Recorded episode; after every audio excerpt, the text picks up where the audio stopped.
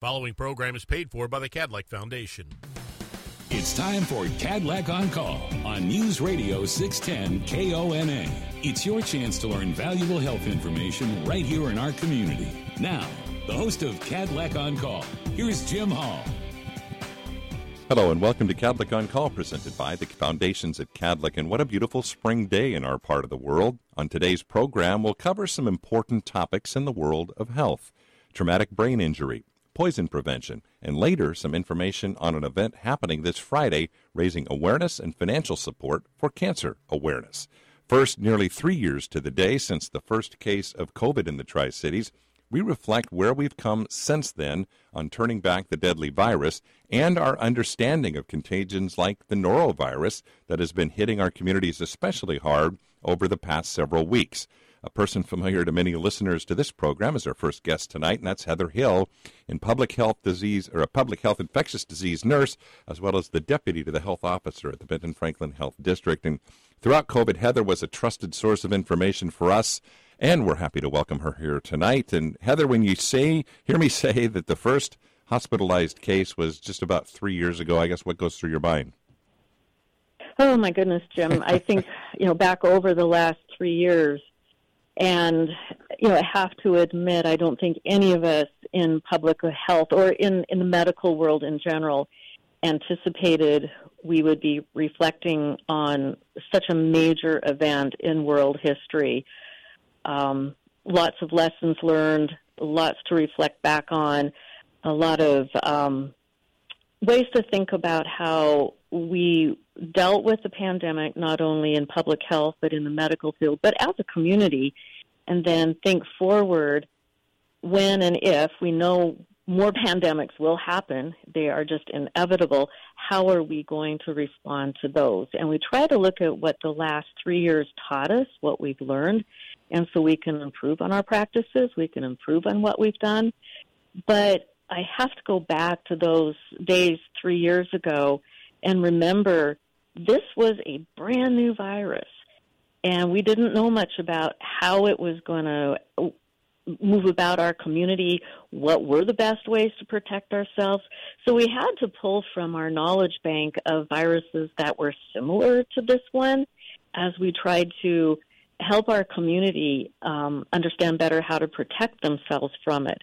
And it seemed like our information was changing quite rapidly. And, and I can remember many, many times saying, we're really building the plane as we fly it.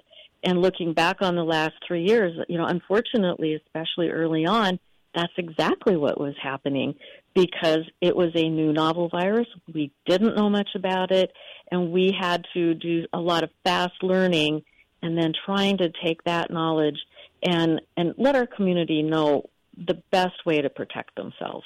You know, it was interesting as we all have been reflecting on these these milestones, so to speak. But I, I was just reading. I recall the issues with one was how long it took to get test results back, and then two, you know, because of the debate over whether or not to wear masks and all this stuff. At first, it was well, here are the criteria you need to look for, but then it became uh, known that hey, this this can spread without any uh, before the symptoms arise, and that just seems to kind of compound and add and and make the situation even more precarious.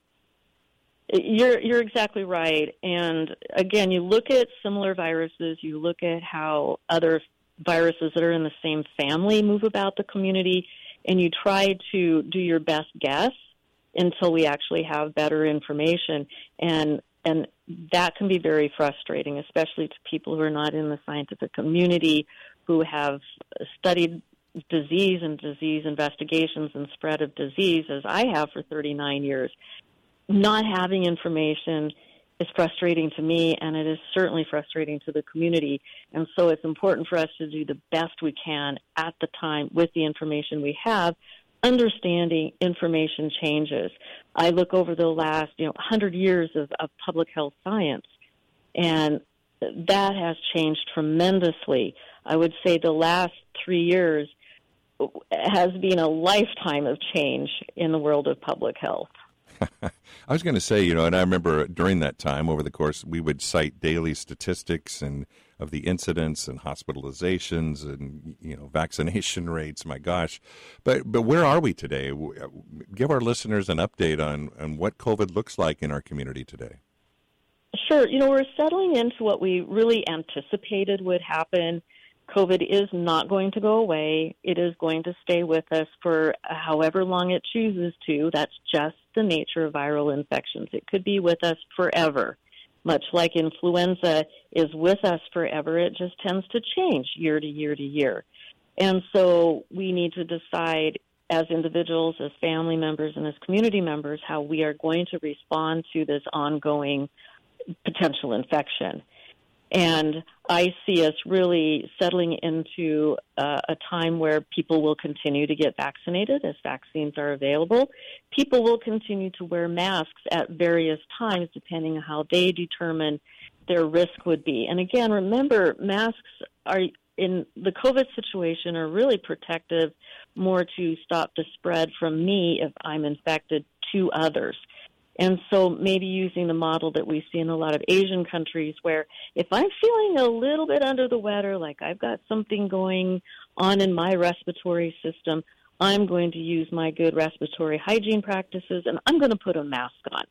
Is just what, you know, culturally some countries do. And I would expect us to maybe settle more into that kind of a routine. Plus, um, I know there's going to be a change in masks being mandated in healthcare facilities, but I would fully expect us to still see signage that if you are coming here and you are experiencing respiratory symptoms, please put a mask on because we need to protect our healthcare workers and we need to protect those other patients who might be pretty vulnerable that you could be exposing to your respiratory illness whether it's COVID, whether it's the flu, RSV, or any other number of respiratory viruses or bacteria that are circulating out there.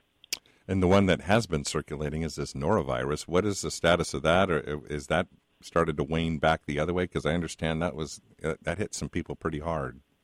Well, I wish I could say our our concern with nor- norovirus is going away and waning, but unfortunately, we're continuing to follow several outbreaks significant outbreaks, especially in the long term care setting, where we have an elderly population, a very vulnerable population living in a closed environment. It does not take much for that virus to run rampant through um, places like that. Um, it, you know, it, it only takes a few viral particles ingested of norovirus to actually make you sick. Other infections, it can take many, many, many more viruses in you to actually cause illness. Norovirus, it's less than 20 viral particles ingested can make you sick. And so we know it's highly contagious. It's still circulating in our community. Um, important to do your good hand washing and understand if you are around somebody who has norovirus, there's a high probability you're going to come down with it too. The symptoms come on relatively quick 12 to 24 hours later, you're going to be sick. When you vomit or if you have diarrhea, you are actually like vomiting an arc of virus into your surrounding area and it can land on surfaces. And that can be how your family members pick things up off of the surfaces you touch that you've contaminated. So we do see it run very, very quickly through family units, um, communal living situations. So at least for now, on that is certainly adhere to the, the, the hand hygiene and all those those hygiene types of uh, principles that we've been right. utilizing. You know, we usually don't think of norovirus as being lethal. It's it's a significant annoyance, but it is so important to think about those vulnerable populations that have underlying health conditions, the elderly with maybe cardiac conditions where if they're vomiting and getting very dehydrated, that can become a significant health crisis for them. And so again, those are the people you really need to keep a close eye on and also the very young, the infants, the, the little kids who can get dehydrated very quickly, very easily. Heather Hill with the Benton Franklin Health District. As always, thanks so much. We'll give you maybe another month or two and check back in and bring you back on and see where things stand uh, relative to our public health situation in the community. Heather Hill with the Benton Franklin Health District. We will touch on some other public health topics. You're listening to Kadlec on Call on 610 KONA. This program provides general information only. Any comments or information presented are strictly for educational purposes. Kadlec and 610 KONA do not endorse any of the suggestions made by the presenter or callers. Now back to Kadlec on Call. Once again, Jim Hall. Welcome back to Kadlec on Call, presented by the Foundations at Kadlec. And we want to focus, especially with the weather turning to spring officially, and weather like today is very much spring like. That means people are outside. A lot of our youth are outside enjoying baseball and soccer and lacrosse and springtime sports. And so obviously all of us are more active. And so what happens is uh, a lot of times we want to address uh, topics that kind of happen more frequently at this time of the year. And one of those happens to be traumatic brain injury, and that can include a concussion. And so we thought we'd bring Giselle Prieto, a public health educator with the Benton Franklin Health District, on to talk about the, the incidence of traumatic brain injury. And I guess my first question for you, Giselle, is that's a pretty daunting phrase, traumatic brain injury, but I guess something you know, could even a mild concussion be considered a traumatic brain injury? Is that true? And I guess give us some terminology lesson here on this. Yeah, so we, um, when we do hear the terminology, we assume that it's uh, something major, but it can be um, a concussion, and we can actually get a concussion from quite anything. Um, right now, with the weather kind of getting more better, we're, ten- we're tending to be outside more often, and there's a lot of um, activity that's happening outside. There's a lot of the spring sports that are just getting started. Um, you can actually get a traumatic brain injury from um, being involved in a motor vehicle, um, of falls, like for older adults, and then any type of physical assault. So, with that being said, maybe let's start with, with the younger age groups of folks and one of them I know that is very a very key point that you and your team at the health district uh, adhere to is the importance of uh, people out on bicycles or, or skateboards and things of wearing a helmet. And talk about the importance of that. Yeah, so the the most thing that we want to make sure that we educate and just bring some awareness around is um, taking those extra precautions in order to prevent an incident from happening. And so, um, if we are doing an outdoors uh, activity, if you're going to be riding a bike, making sure that we're um, wearing bike helmets for ourselves and setting that positive uh, role model for our kiddos as well. Um, and not only just wearing like a bike helmet, but making sure that it is fitted properly. Um, some other kind of prevention tips that I would recommend to keep everyone safe. Um, making sure that if you're in a vehicle, you're buckled up at all times. Everybody in the vehicle is buckled up. Um, never driving under the influence of drugs or alcohol. And then if you have some of the younger uh, children, making sure that they're in appropriate car seats and that they are harnessed correctly. Um, as I mentioned, for our older adults, um, another thing could be making sure that um, there are no fall risk in the home and maybe even just doing some additional um, prevention things. So, doing some exercises in order to encourage uh, the strength and balance for our older adults.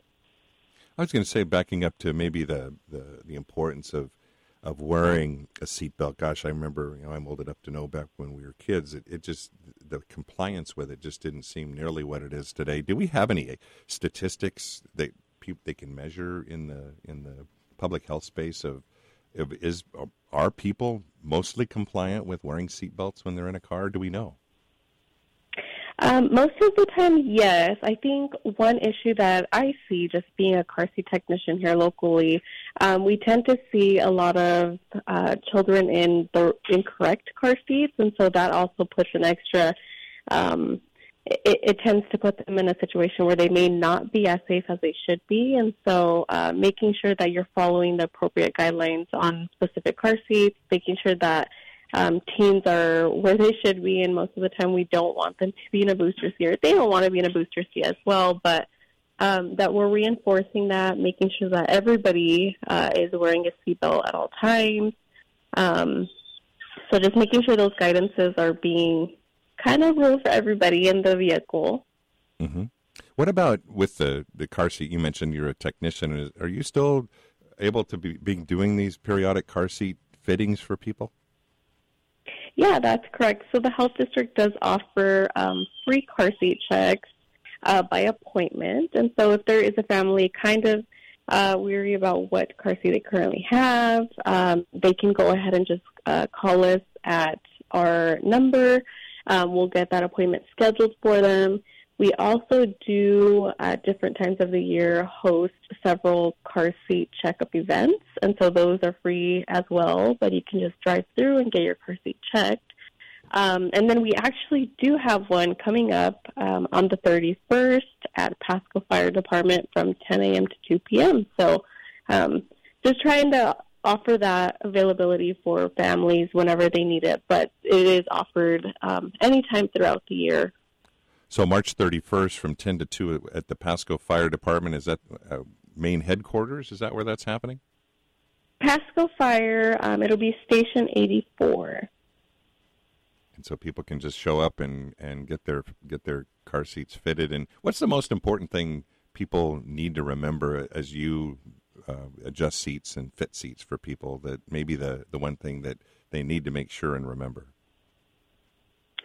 Um, I would say I think there's a lot of um, little pieces that add up to the whole piece. So um, projectiles being one of them, making sure that we don't have any projectiles that are on the floor, um, around them, um, making sure that you may, I mean, you may have a, a car seat in the, in the vehicle, but is it installed correctly? Um, is it securely uh, as much as it needs to be? Um, and then I would also add like maybe maybe the kiddo's harnessed, but it's not harnessed correctly, and so um, there's a lot of different, I think, little pieces that add up to that bigger um, image of making sure that everybody is going to be safe uh, in the vehicle, especially when we have younger kiddos that are in car seats. As you adjust and, and, you hear about, especially maybe if we're focusing on that youth population and, and the issue incidents of, of concussions, but for anybody, what what should people, you know, say a loved one that notices their somebody, you know, they take a take a hit on the baseball field or you know uh, fall and hit their head somehow what should people keep an eye out for yeah so if somebody um, or you suspect somebody has a traumatic brain injury or a concussion um, just some general signs to kind of keep in mind some may include like confusion blurry vision sensitivity to light um, maybe the individual's having difficulty speaking or concentrating. Um, if you do suspect that somebody um, is showing these signs or symptoms, um, you don't want to leave the individual by themselves.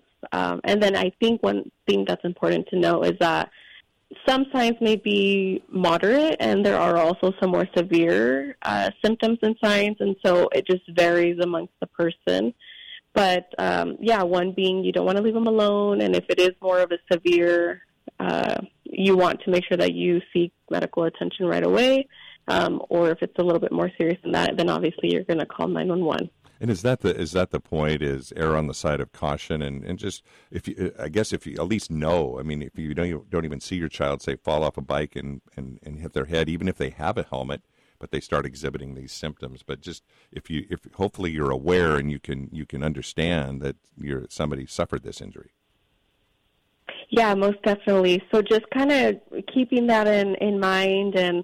Um, there are, I know we have a lot of resources here locally, Kadlec being one of them that offers um, various resources. Uh, you can also just kind of go online and kind of see what resources there are locally if you do need some um, just maybe further explanation or you have a question as to, hey, is this a sign or could this be a sure. symptom? So there are a lot of different resources available. Um, and, and technology is awesome because it, it will kind of give you some of those um, different signs to follow. But um, always seek medical attention and see your provider and kind of further if you need to.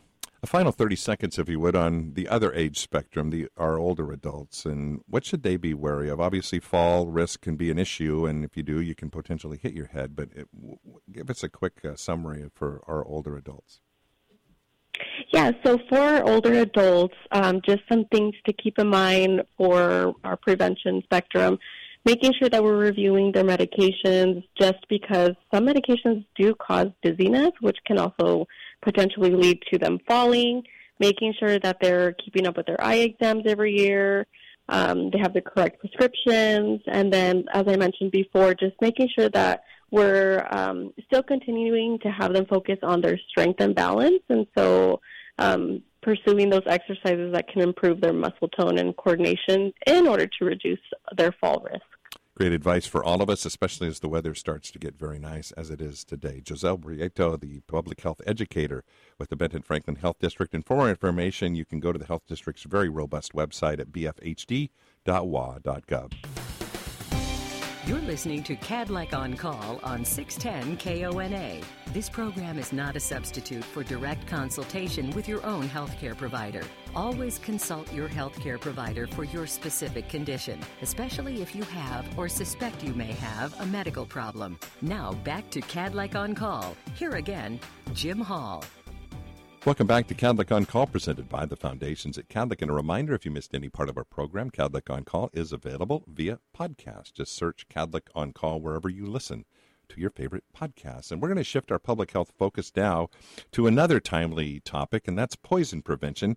But before we do that, uh, we're going to introduce Kelly Lewis, who is a healthy aging public health educator with the Health District. And before we get into the poison prevention talk, uh, Kelly, you'd mentioned the title of your, your role as a healthy aging educator. Maybe before we get into the poison prevention talk, talk about what that is, because you'd explained to me a bit that it was a, it's a new role at the Health District.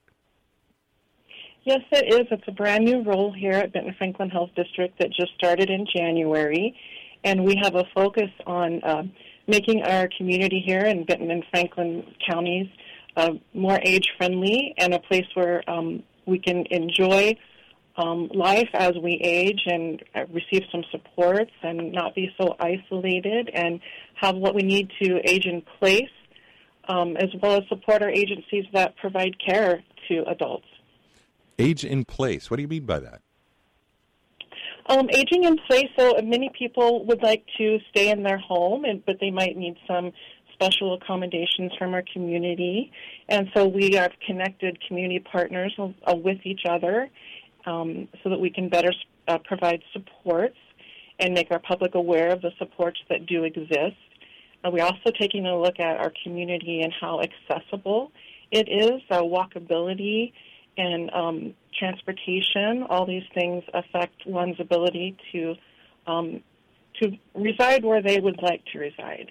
That's an interesting topic, and it's part of the reason I'm guessing just because the Tri Cities, due to days like today and the, the, the nice climate that we enjoy pretty much throughout the year, it's becoming more of a retirement type of a community. We do have a growing uh, population uh, toward the retirement age. We have that uh, really nationwide, but especially here in Tri Cities. It's a wonderful place to retire. And I know Kadlec has a program similar called Healthy Ages that I know is part of a coalition, and the the mission seems very similar to what you're trying to do on a community wide basis uh, with the with a coalition that you were telling me about. Talk a little bit about that and the goals of that. Yes, we have established a safe and healthy aging coalition, and uh, Kadlec Healthy Ages is a part of that, along with many other community partners. And we are working uh, together to, uh, con- first of all, connect with each other so we're aware of what services are out there, and also look for any gaps that um, might exist within our community. Uh, locations where uh, services might not be located, but they should be, and uh, just help support each other to make this an age-friendly community. Uh, we also um, want to be proactive and taking a look at how people view aging and the ageism that tends to exist in our culture. Well, let's take the the topic of healthy aging, but applies. And I know one of the things about remaining healthy is is being aware of certain things. And and Giselle talked about the importance of helmets and car seats and seatbelts and things of that nature. But I wanted to touch with you a little bit, if we could, on the importance of uh, poison prevention because it certainly affects uh, uh is is subject to everyone uh, regardless, and especially within the household. Maybe just a couple of key points, if you would, about where we are and uh, what what folks should be mostly concerned with?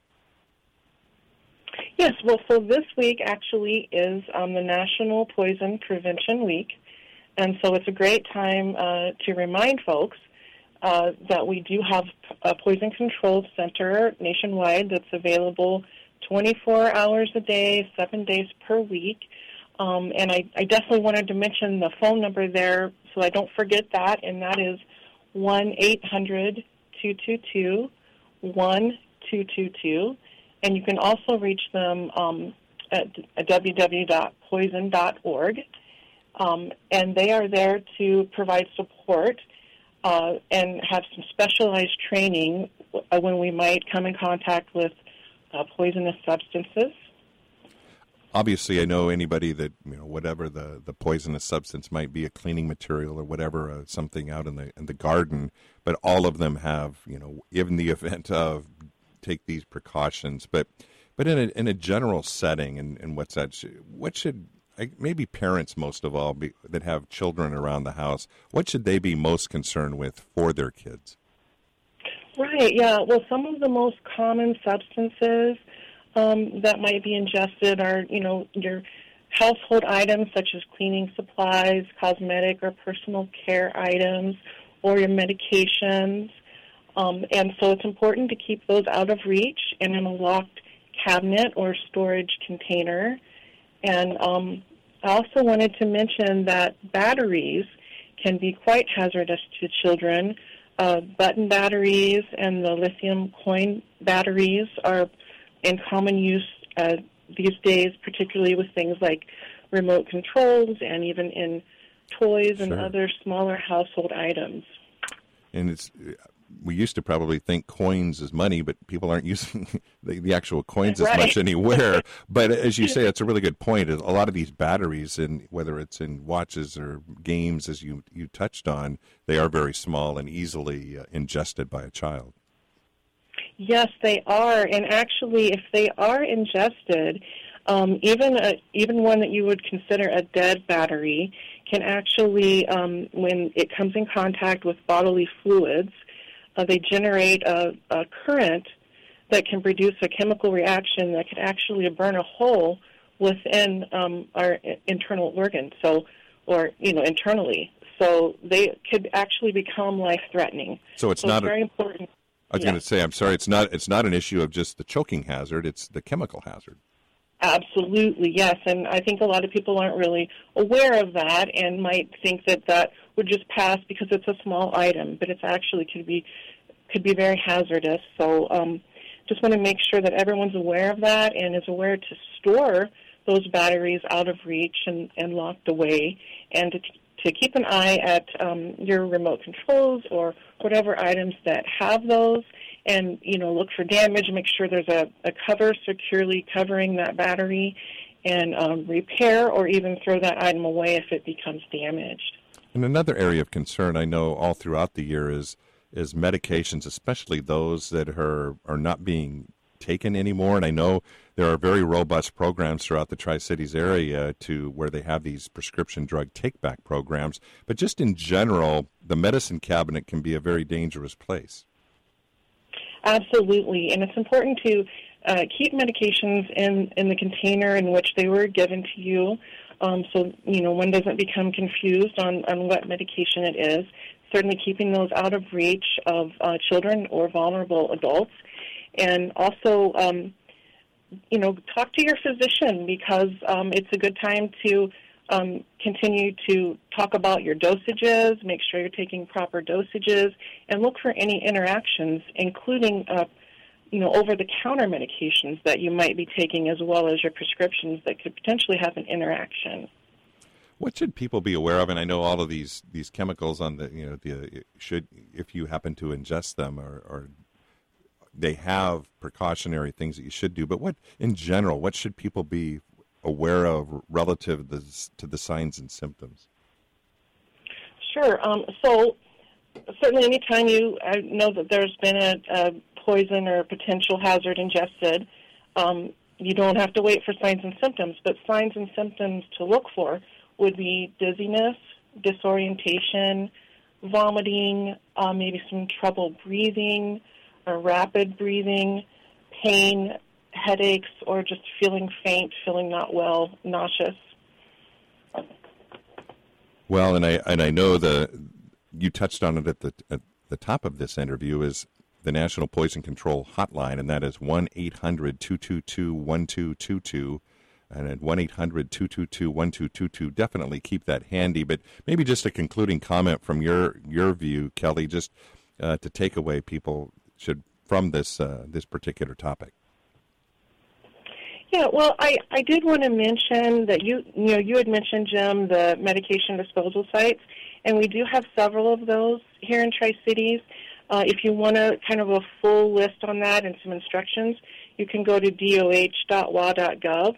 But for example, a few of our disposal sites are at any of the Tri Cities community health locations or Walgreens on Road 68, uh, Rite Aid on George Washington Way, or your local police department. And um, I just remind everyone to be safe and healthy. Well, we appreciate you taking the time. Certainly, it's very timely advice as we enjoy a beautifully spring evening and there's going to be more of those to come. Kelly Lewis, a healthy aging public health educator with the Benton Franklin Health District. You're listening to Kadlec on Call on 610 KONA. This program provides general information only. Any comments or information presented are strictly for educational purposes. Kadlec and 610 KONA do not endorse any of the suggestions made by the presenter or callers. Now back to Kadlec on Call. Once again, Jim Hall. Welcome back to Kadlec on Call, presented by the Foundations at Kadlec. And a final topic to bring your way tonight is promoting an event that's happening this Friday evening out in the Horn Rapids area. And it's called the Love the Girls event, and it's a fundraiser for the Tri Cities Cancer Center Foundation. And it's all born out of a public awareness effort from two, late, two women who suffered a, a fairly uncommon type of cancer called triple negative breast cancer. And one of those two women is with us tonight, and that's Sarah Nelson. And Sarah's a longtime graphic design op- firm operator in the Tri Cities, and she is a breast cancer survivor. And apparently, a wine winery colleague of hers, they discovered they had the same type of cancer. So, Sarah, take away the story from there and what's happening Friday night. Well, I met Debbie Driscoll while I was going through um, breast cancer. She owns Southern Cross Winery and also Iconic Brewing. And it wasn't until later that we discovered that we'd both been through the same breast cancer. And at the time, I, I said, Hey, Debbie, if you ever want to collaborate on a wine label, let me know. I have something in my pocket. and so she, she caught up with me in February and said, I would like to do that in, in March. Um, it's Triple Negative Breast Cancer Month. And she wanted to create this rosé and so we have jumped in and we've made it happen. And she'll be releasing um, this rosé called Love the Girls. And we're putting on an event on Friday night that um, there are other opportunities to raise money as well. There's going to be some merchandise. There's going to be some games. All of the alcohol that's sold, whether it's the Love the Girls rosé or any of her other wines, or any of the iconic brews, all 15% of the sales will go to this cause. What a wonderful, wonderful partnership of, of the winemaking. And I know your background is in graphic design, but I know particularly in making wine labels and wine brands for wineries. And to, is that what make it, makes it special for the both of you? Yeah, yeah. I mean, as you as you know, the focus of our firm is is branding and marketing or branding and packaging for the wine industry. And so um, when my cousin actually gave me this idea, um, I just took it and ran with it from there.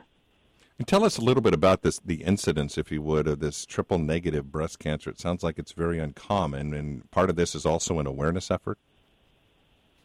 It is.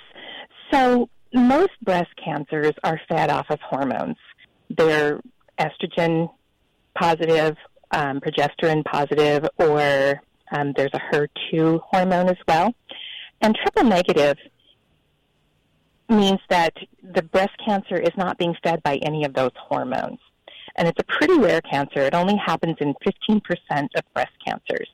Hence the 15% that's going to the um, to the cancer center from the the sales of wine. That's directly taken from the fact that only 15% of the breast cancers are triple negative. Um, triple negative is very frequently genetic, people who carry the BRCA gene. It's not always, um, but quite frequently it is. And so both you and Debbie experienced the same type of cancer, and now you, you've partnered together on this, and it's Love the Girls, so it's a rosé wine, so all focused on on awareness and, and sharing these messages. Correct. Tell me a little bit, if you would, before we let you go, Sarah. It's just what does it mean to you to be able to, you know, for lack of a better phrase, give back and share your talents, and I'm sure Debbie the same, share both of your talents for the benefit of others. Well, you know, Jim, you've known me for forever, um, and you know that my family has been very much affected by cancer. Um, and it wasn't until I had triple negative breast cancer that we found out that yes, indeed, it really does run in the family.